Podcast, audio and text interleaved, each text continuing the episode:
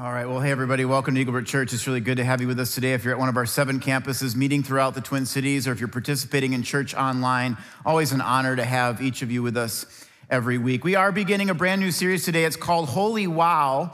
And we're asking the question what is it that makes you go, wow? In, in the world we live in today, with information overload and all the technology that's at our fingertips, is there anything anymore that makes you go, wow? Few years ago, one of my sons came home from school and he said, Dad, I'm reading this book. And in the book, there's these two characters, and they go to this restaurant. It's kind of like a steakhouse, but he said it's crazy because at this restaurant, they give you two cards a green card and a red card. And he said, as long as you put the green card out on your table, the waiters will come and they'll give you meat, like steak and shaved beef and things like that. He said they'll keep doing that until you put the red card out, indicating that you're done. He said, Isn't that unbelievable? He said, Can you imagine if a place like that actually existed? I said, Well, it, it does. There's one in downtown Minneapolis, it's called Fogo de Chao. So for Christmas that year, I took him for lunch to Fogo de Chao as kind of a Christmas, one of his Christmas gifts. And before we went there, I said to him, I said, now, this is not a restaurant that you enter without a plan. I said, there's a salad bar, it's from Satan. He wants nothing more than you just to fill yourself up on pasta salad and all that other junk, green, leafy stuff. I said, resist temptation, son. You must resist temptation. I said, same thing goes for the bread rolls. You just you stay focused on the meat, okay? Just stay with me here. And, and we did for an hour and a half. We had the green card out, and it was top sirloin and ribeye steak and bacon wrapped filet mignon. And when we were done, my son pushed away from the table and he said, Wow. I had a similar reaction when I went to Waffle House for the first time. If you've never been to a Waffle House before, comedian Jim Gaffigan says just picture a gas station bathroom that sells waffles. and, and there's some truth to that, but I'm telling you, these waffles, wow, they are really good. The first time I had one, they brought it out and there was this tub. And it was a little, kind of a littleish tub, and I thought, you know, I don't know if that's gonna be enough syrup for me. And then I opened it and it was the butter. And I was like, wow, let's go. Like, this is it. Now, there are a few non food related items that make me go, wow. My youngest daughter is seven weeks old, and a couple weeks ago, she smiled at me for the first time. And that was a wow. When I see how good my wife is with babies, I just think, wow. Every time I come up over the hill towards the city of Duluth, and there's that moment where I see the lift bridge for the first time and Lake Superior, something in me just goes, wow.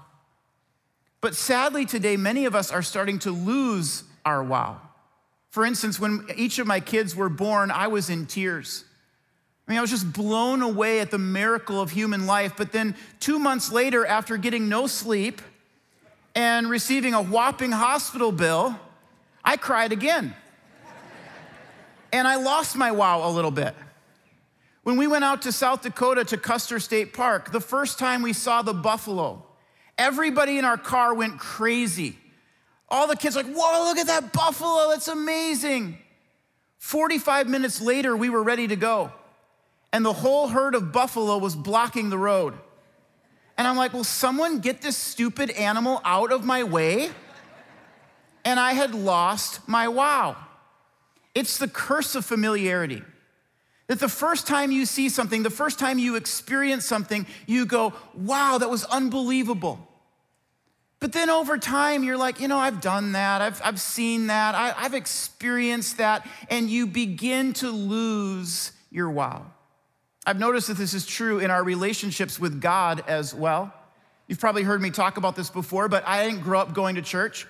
I didn't go on Christmas, I didn't go on Easter, and honestly, I was okay with that.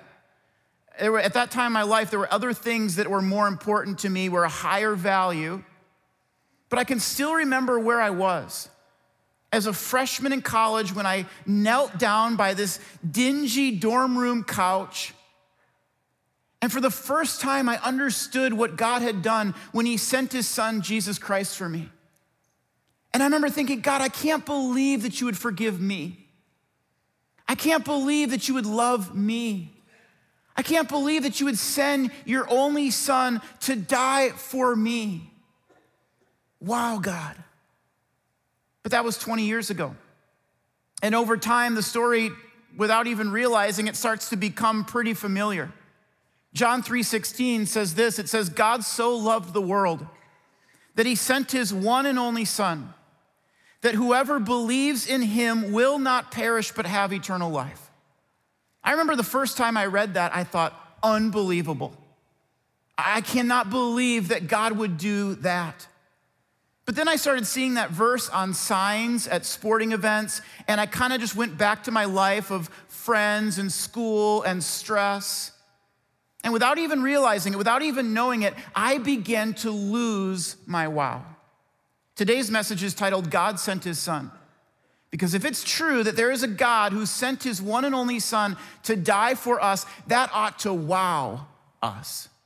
My wife volunteers in our student ministries at our Lino Lakes campus, and a few months ago, one of the middle school girls in her group asked this question. She said, Why did God have to send his son?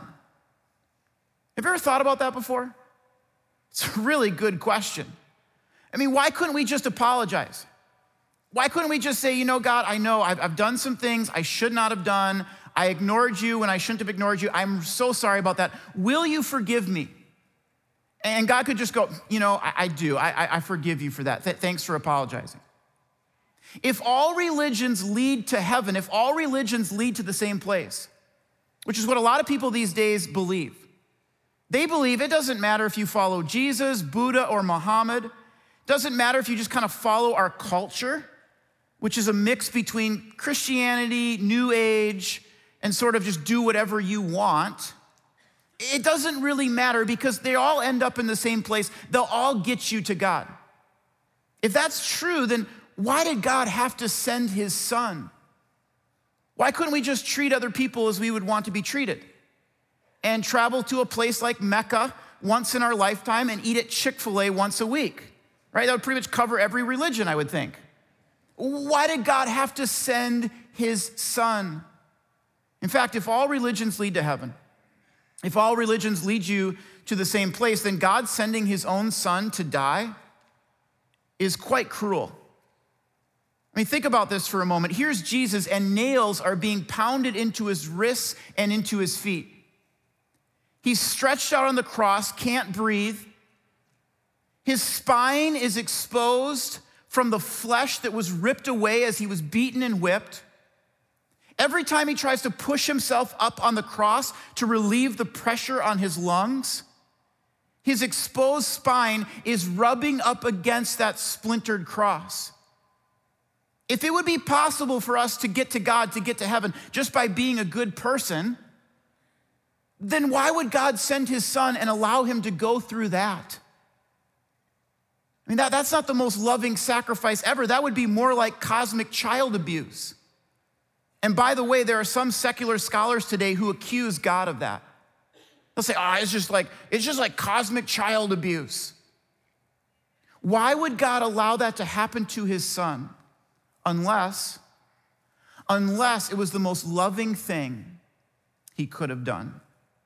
Years ago, when my youngest son Jasper was just seven months old, we took him in for a minor surgery at Children's Hospital. And I say minor, but anytime your son is going under anesthesia for a three hour surgery, that doesn't feel minor to you as the father. And so before they took Jasper away, I asked if I could pray for him. And so I put my hand on his head and I just prayed for protection and for comfort. And I prayed for wisdom for the doctors. And I just declared right then and there that no matter what happened in the next couple hours, God, we love you and we trust you. They walked us down this long hallway. And the whole while, Jasper was reaching out to me and smiling. And then we got to a T in the hallway. And the nurse said, Well, those double doors over there will take you back out to the lobby. And so we went to the left and they took Jasper off to the right. And as I went through those double doors, I looked back at my son's face peeking at me over the nurse's shoulder. And it was so sad. It was so hard to leave your son in a moment like that. It was so hard to know the pain that he was going to be experiencing. And that was just a minor surgery. For God so loved the world that he gave his one and only son. I have two other sons besides Jasper. This was God's one and only son. And he gave him for what? A, a surgery? No, it was a death. It was a beating, it was a humiliation. My son was carried off in the loving arms of a nurse. God's son was carried off by a mob demanding his blood. He was beaten, he was whipped, and at the end of it all, Jesus cries out these words. He says, My God, my God, why have you forsaken me? That Jesus, who had always experienced this oneness with God the Father, he always experienced God's presence, all of a sudden found himself alone.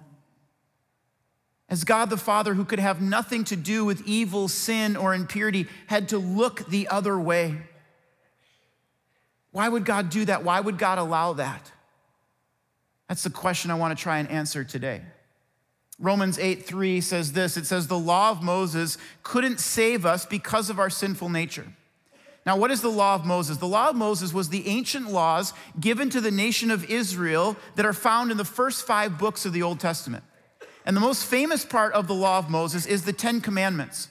So, thou shalt not steal, lie, murder, commit adultery, that kind of thing.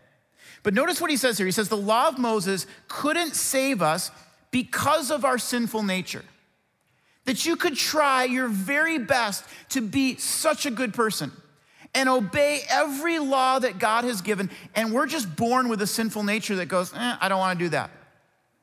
And eventually you will sin. So Paul says that God had another plan. says, but God put into effect a different plan to save us. Not the plan of, hey, you be a good person, you obey God at all times. Instead, he sent his own son in a human body like ours, except that ours are sinful. God destroys sin control over us by giving his son as a sacrifice for our sins. Now, there's a lot in this verse, so let me try to break this down for you. But it says that God sent his son in a human body. God did not send Jesus Christ as a spirit. He's not like some Christmas spirit that's just floating around out there.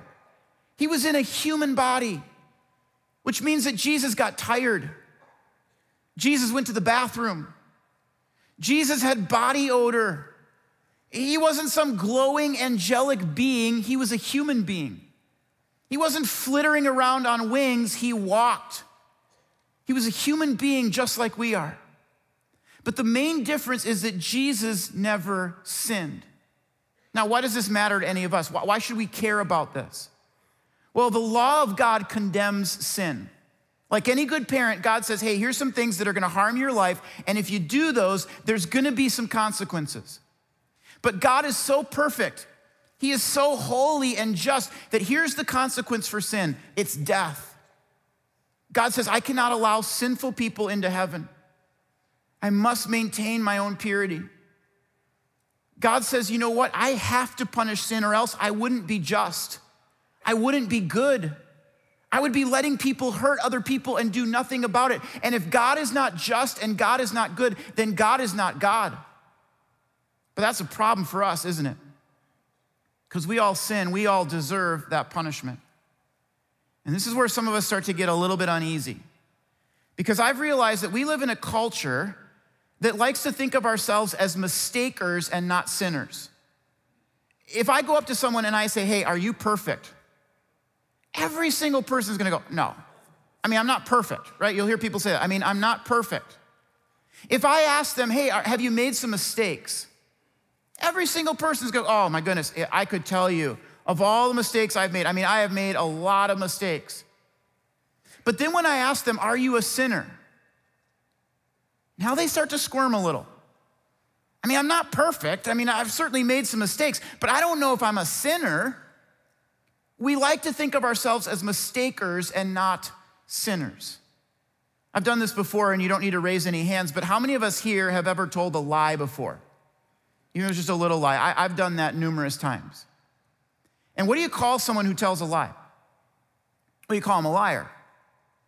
How many of us here have ever stolen something before? Even just like a piece of gum or a CD or something. I used to do that in, in high school, steal CDs. What do you call someone who steals things? Well, you call him a thief. Then the rest of the Ten Commandments, two of them say, don't murder, don't commit adultery. To which at least some of us go, okay, good, I haven't done those. But then Jesus comes along and he says, well, if you're angry with someone in your heart, it's like you've committed murder. And if you look lustfully at someone, it's like you've committed adultery in your heart. In other words, I'm a lying, murdering, lustful thief. Some people are like, you're a pastor oh, you know, don't, don't sin around the pastor. Part of me wants to go, I'm a lying, murdering, lustful thief, okay? I, I'm guilty. You're guilty. And because of our sinful nature, we cannot save ourselves. But thankfully, God had another plan. God put into effect a different plan to save us. He sent his own son in a human body like ours. Maybe today you feel far from God. Maybe today it feels to you like God has just said, you know what, I am done with you. You keep promising me that you're gonna stop sinning, and then you don't do it, and I've just, I've just had it. That's how you think God is with you. Or you think I've ignored God for too long, my sins are too great. You need to know today that God sent his son. He's not sitting around waiting for you to take the initiative. He took the initiative by sending his son to this earth in a human body. And there's at least two reasons why God did that. The first one is this God sent his son to rescue us from sin. So again, Romans 8 3. God destroyed sin's control over us. How? By giving his son as a sacrifice for our sins. God has a conundrum. He must punish sin, but he loves people and wants to spend eternity with them. How is he going to reconcile those two things? The answer is Jesus.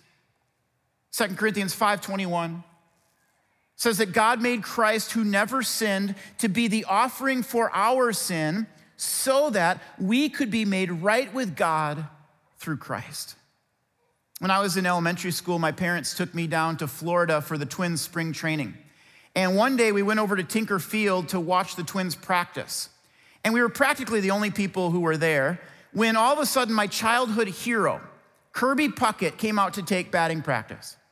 And when Puckett was done, he walked over to about a half a dozen of us who were standing there watching to sign autographs. And I was crushed. I didn't have any of my Kirby Puckett baseball cards. I didn't even have a ball for him to sign all of a sudden I looked over and down the aisle, underneath a seat, was this worn out, frayed, dirty old baseball. And so I went running over and I grabbed it and I brought it back to Puckett for him to sign. And when he was done signing it, he went on to the guy next to me who was a sports memorabilia dealer. And so this guy had like 50 baseball cards, balls, all kinds of sports memorabilia for Puckett to sign. And when he was finally done signing all of that, Puckett stopped and looked right at me. And he said, Do you have everything you need, kid? And I'm standing there holding my dirty, old, worn out, filthy baseball. And I said, Yeah, I'm good. And Puckett reached down and he grabbed the bat that he had been using in batting practice. And he reached up and he handed it to me. Here's a picture that my dad caught right after this. This is me with the cool hair. and there's the bat, and there's Puckett. And right after he did this, the sports memorabilia dealer goes, I'll give you a $1,000 for that bat. And stupidly, I said no. if he asked me that today, I'd be like, You bet. It's just sitting in my basement. You can have it for $1,000 if you want to. I'll invest the money. But instead, at the time, I'm like, no, no. And I kept the bat. But here's what I wonder today I wonder how many of us feel like that dirty, old, rotten, filthy baseball. Torn, tattered, banged up. The shine has worn off of life because of some hard things that you have gone through. You need to know today that God sent his son. And here's what he wants to do God wants to take your filthy, dirty sin, the things that you don't want anybody else to know about or to find out about. He wants to take those. And in exchange, he wants to give you eternal life. It's the greatest trade that you could ever make. Author and speaker Charles Spurgeon once said it this way He says, You stand before God as if you were Christ, because Christ stood before God as if he were you. Here's what that means it means that one day you're gonna stand before God to give an account of your life. And if you have put your faith in Jesus Christ, God will look at you and he will look at you and see you as he sees Jesus Christ, perfect in every way. And the reason that God will see you that way is because on the cross, Jesus took all of our sin, our shame, and our guilt. It's the greatest trade ever. We should have been condemned, but Jesus stood in our place. We should have received punishment, but Jesus was our substitute. We should have received God's anger, but instead we receive his mercy. We should have had to endure God's wrath, but instead we are lavished with his love. Does that wow you? It wows me. Not every day, of course, but when I stop and I think about where my life was headed before I realized and believed that God had sent his son, I say, wow, God. In 2010, 33 miners were trapped in a cave in Chile. And you probably heard about this story when it happened. They were 2,000 feet underground. They were over three miles from the entrance of the mine shaft when it collapsed upon them. And these 33 miners were trapped for 69 days. Recently, there was a movie made about this story, and I want you to see the trailer. Take a look. In Psalm 40, David writes these words He said, I waited patiently for the Lord. For 69 days, those 33 miners had to wait patiently. And there must have been moments where they said, you know what, it's not going to happen. We're never going to get rescued. And you may wonder that today yourself. You may be waiting patiently on something and just wondering, God, is this ever going to happen? David says, I waited patiently for the Lord. He turned to me and he heard my cry. There was a moment when all of a sudden they said, We hear those miners down there, we, we hear their cry. And there is a moment where God hears your cry as well. Through all of the rubble and through all of the pain. Maybe today you feel like your life is just filled with rubble, the rubble of a divorce or a breakup or a medical condition or a family member who's struggling. David says, I had to wait patiently for the Lord, but he turned to me and heard my cry. He lifted me out of the slimy pit, out of the cave, out of the mine shaft, out of the mud and the mire. He set my feet on a rock and he gave me a firm place to stand. God drilled a hole through the layers of this universe in the person of Jesus Christ to rescue us from our sin. And today, Jesus is reaching out a hand to you and he's going, grab onto me.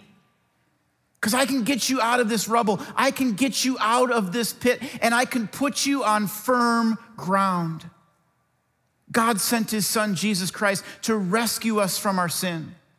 He also sent his son to re- reconcile us to God. Romans 5:10 says these words it says for since we were reconciled to God by the death of his son we will certainly be delivered from eternal punishment by his life. See like any good parent God says hey here's going to be some consequences for your sin it's there's going to be a punishment there. But Jesus comes along and he takes that punishment for us. And it's never too late. It's never too late to close the gap between your sinfulness and the righteousness of God. Several years ago, my wife and I went to Macaroni Grill over in Rosedale Mall. It's, it's since closed down. But when we were there, the manager brought an envelope to our table. And he set it down. He said, In this envelope, there's a prize. There's a prize in every envelope. He said some of them have a free trip to Italy. Some of them have $10,000 cash. Some of them have a free appetizer. I thought, which one am I going to get? Trip to Italy or free appetizer? But he said every single envelope was a winner. And if I just came back to Macaroni Grill another time, the manager would break the seal and I would get what was in that envelope. In other words, whoever believes in Macaroni Grill and trusts in them will receive cash off and rewards. It was an offer of biblical proportion. So a few weeks later, we were gonna go back to the Macaroni Grill, but before we left, I looked at this envelope again. And in real small print in the bottom left hand corner, I realized that there was an expiration date, and we had missed it by two days. I opened the envelope and found out we would have gotten 50% off of our meal. In other words, the macaroni grill, they have a whoever policy. Whoever comes back will get a prize, but they didn't have a whenever clause. There was an expiration date. Have you ever wondered if there's an expiration date with God? Have you ever thought to yourself, you know what, I've, I've done too much, I've sinned too long, I've ignored God for all of these years, I've made too many empty promises, and now I think my expiration date has come. You need to know today that not only does God have a whoever clause, but he has a whenever policy. Author Max Lucado says this He says, If heaven's banquet has nameplates, there's one bearing your name. We lose so much in life sobriety, jobs, and love. We lose our youth, energy, and dreams, but we never lose our place on God's whoever list. No hour is too late, no status is too small. John 3:16 says for God so loved the world that he gave his one and only son for whoever believes in him will not perish but have eternal life. A week ago from this past Wednesday, I received a text message that said Carson passed away last night, so heartbroken.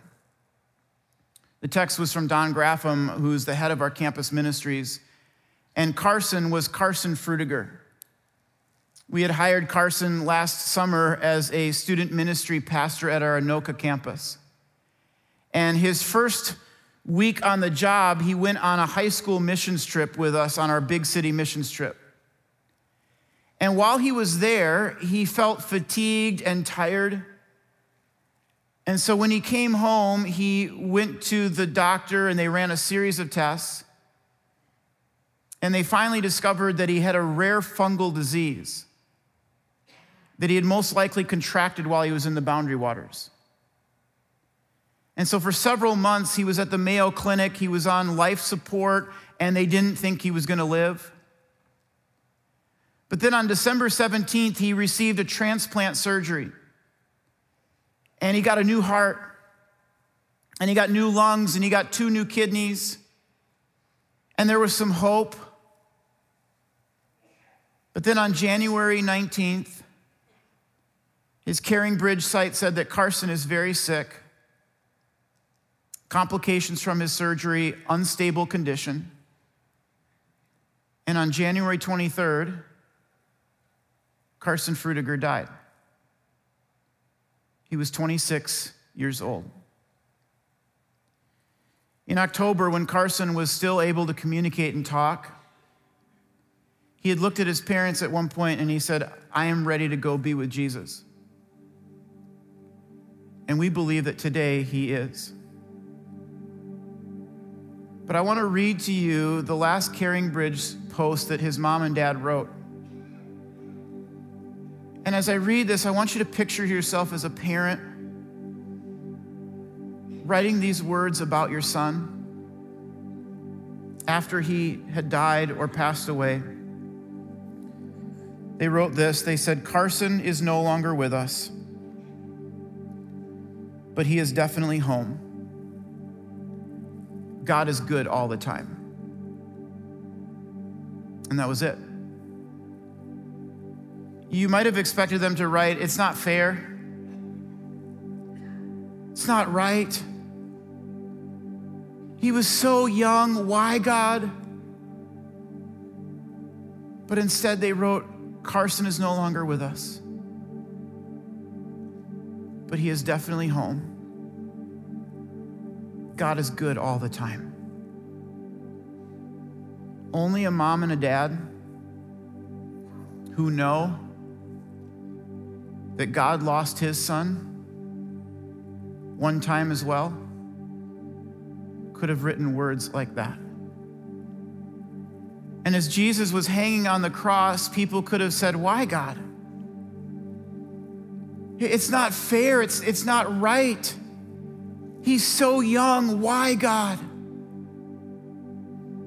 But God sent his son to die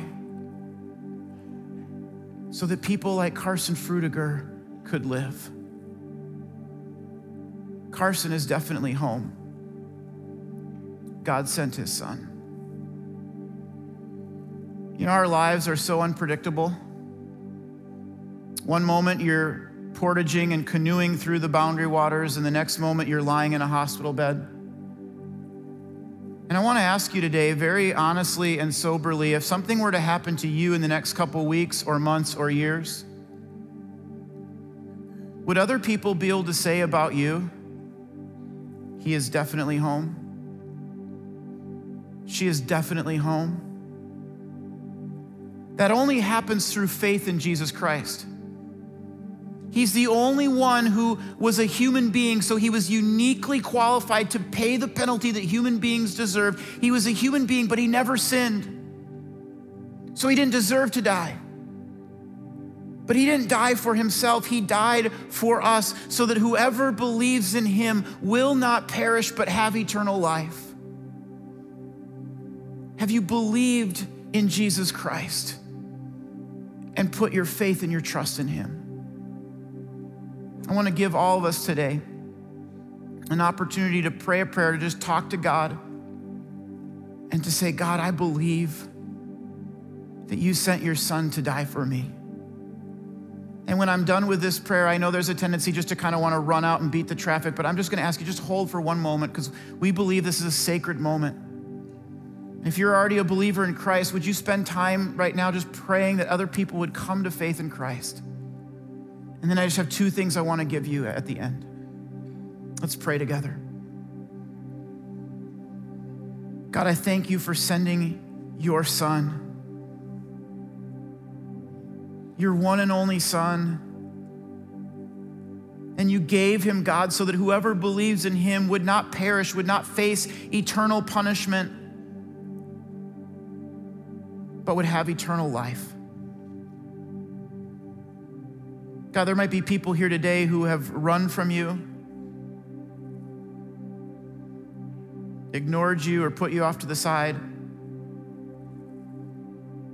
There might be some of us here who, for whatever reason, have never put our faith and our trust in Jesus Christ. And God, right now, in the quietness of their own mind,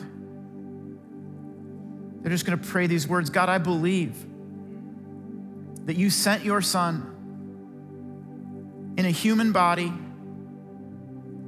to die on a cross to pay for my sins. God, I believe that Jesus never sinned, but he died. He, he paid the penalty so that I, God, would never have to die, that I would never have to perish, and I could have eternal life. God, would you give me that hope and that assurance right now? As I recognize, as I confess my sin and put my trust in Christ. And God, for all of us, maybe there's rubble in our life. And we're patiently waiting on you. We're calling out to you, God. God, I pray right now that you would rescue us, that you would hear our cry, that you would drill down through all that rubble and grab us, God, and put us on firm ground. We pray that, God, in Jesus' name. Amen. Hey, if you prayed that prayer, would you stop off at the next steps area at your campus? Or if you have to get going, text the word believe to 555 888. We have a 12 week study guide we want to give you for free that will just help you get started. And then here's the second thing sign up to be baptized. As you put your faith and trust in Jesus Christ, take that next step. Be baptized next weekend. Have a great week, everybody. Thanks.